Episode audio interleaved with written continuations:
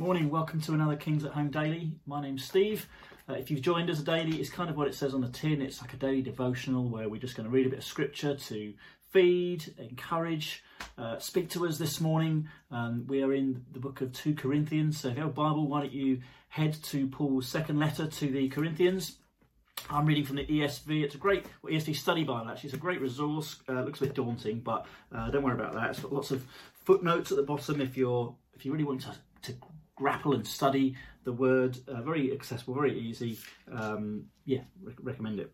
So, 2 Corinthians ch- uh, chapter 1, verse 3.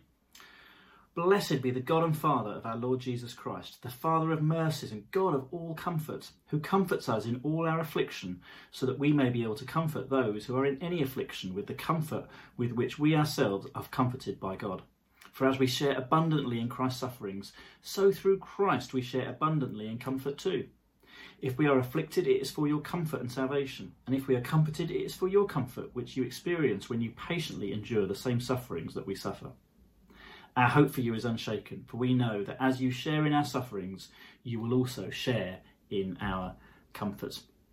So, what's it Paul's saying there? Uh, it's, I mean, some, some believers we can we can think of life, uh, Christian life if if we're if we're suffering, then something's wrong. We're doing something wrong. We must have have, have messed up back there, and uh, and and sometimes that's the case. Sometimes we we sin and fall short, and there are there are uh, inevitably consequences of that. But sometimes we just we just suffer. Sometimes we just suffer, and it's uh, as believers, and yet we can we can think or be made to feel as though oh you're doing something wrong or uh, uh, or but, but that's just not not the case. It's not what the Bible teaches at all. In, in verse four, it says that um, uh, we we're afflicted so that we may know God's comfort, that we may experience firsthand the comfort of our heavenly Father. So, suffering as a believer, it's never just meaningless and, and pointless. You know, we can uh, face situations. We can all just, uh, will have, will have, or some maybe are facing situations and just you you're suffering you're you're afflicted and you think what's the point of this? You know just want to uh, just just just want to get get it over with. That's right that's how we feel isn't it as humans when we when we're suffering we just want to work out a way of removing that from our lives. Um, and it can just feel meaningless and pointless and yet uh, as, as, followers of Jesus, uh, it's not wasted. No, no, no trial, no affliction, no suffering is wasted as a follower of Jesus. In fact, he wants us to, to know to, to know and experience firsthand the comforts of the of, our heavenly Father. So it's not it's not wasted.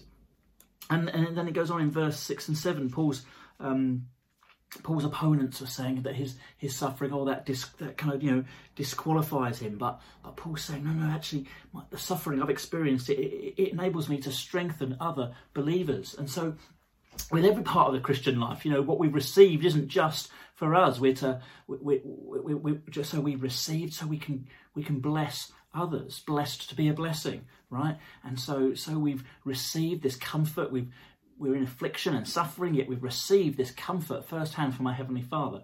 So we can we can we can strengthen and bless others as a result. Others who are, are maybe suffering or uh, you know uh, going through a rough time, we can strengthen them because we've received this comfort firsthand of the Heavenly Father. So what might that what might that look like?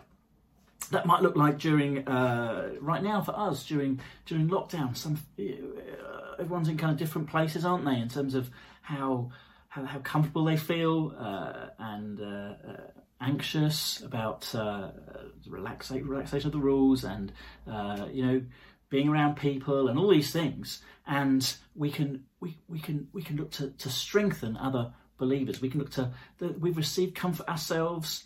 Perhaps we, you've found it difficult over the last year or so but knowing that comfort from your heavenly father you can then strengthen other believers. You can encourage other believers. That's why the Christian Christian faith it's meant to be done together. It's not you know, it's not kind of a group of individuals, but we're a, a family, a church, a people together, God's people, because we need one another.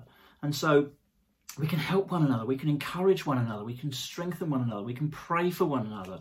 And so let me let me encourage you. If you've received comfort, you can you, you can share that with others. You can share that with, you can strengthen other Believers, if you haven't received that comfort, let me encourage you come to Him. If you're suffering, if you feel you're just going through a rough patch at the moment, come to Him. He wants you to, to know and to experience that comfort firsthand in your life for you today. Let me encourage you, come to Him. Bless you, church. Hope that's encouraged you and look forward to continuing our series uh, in uh, 2 Corinthians.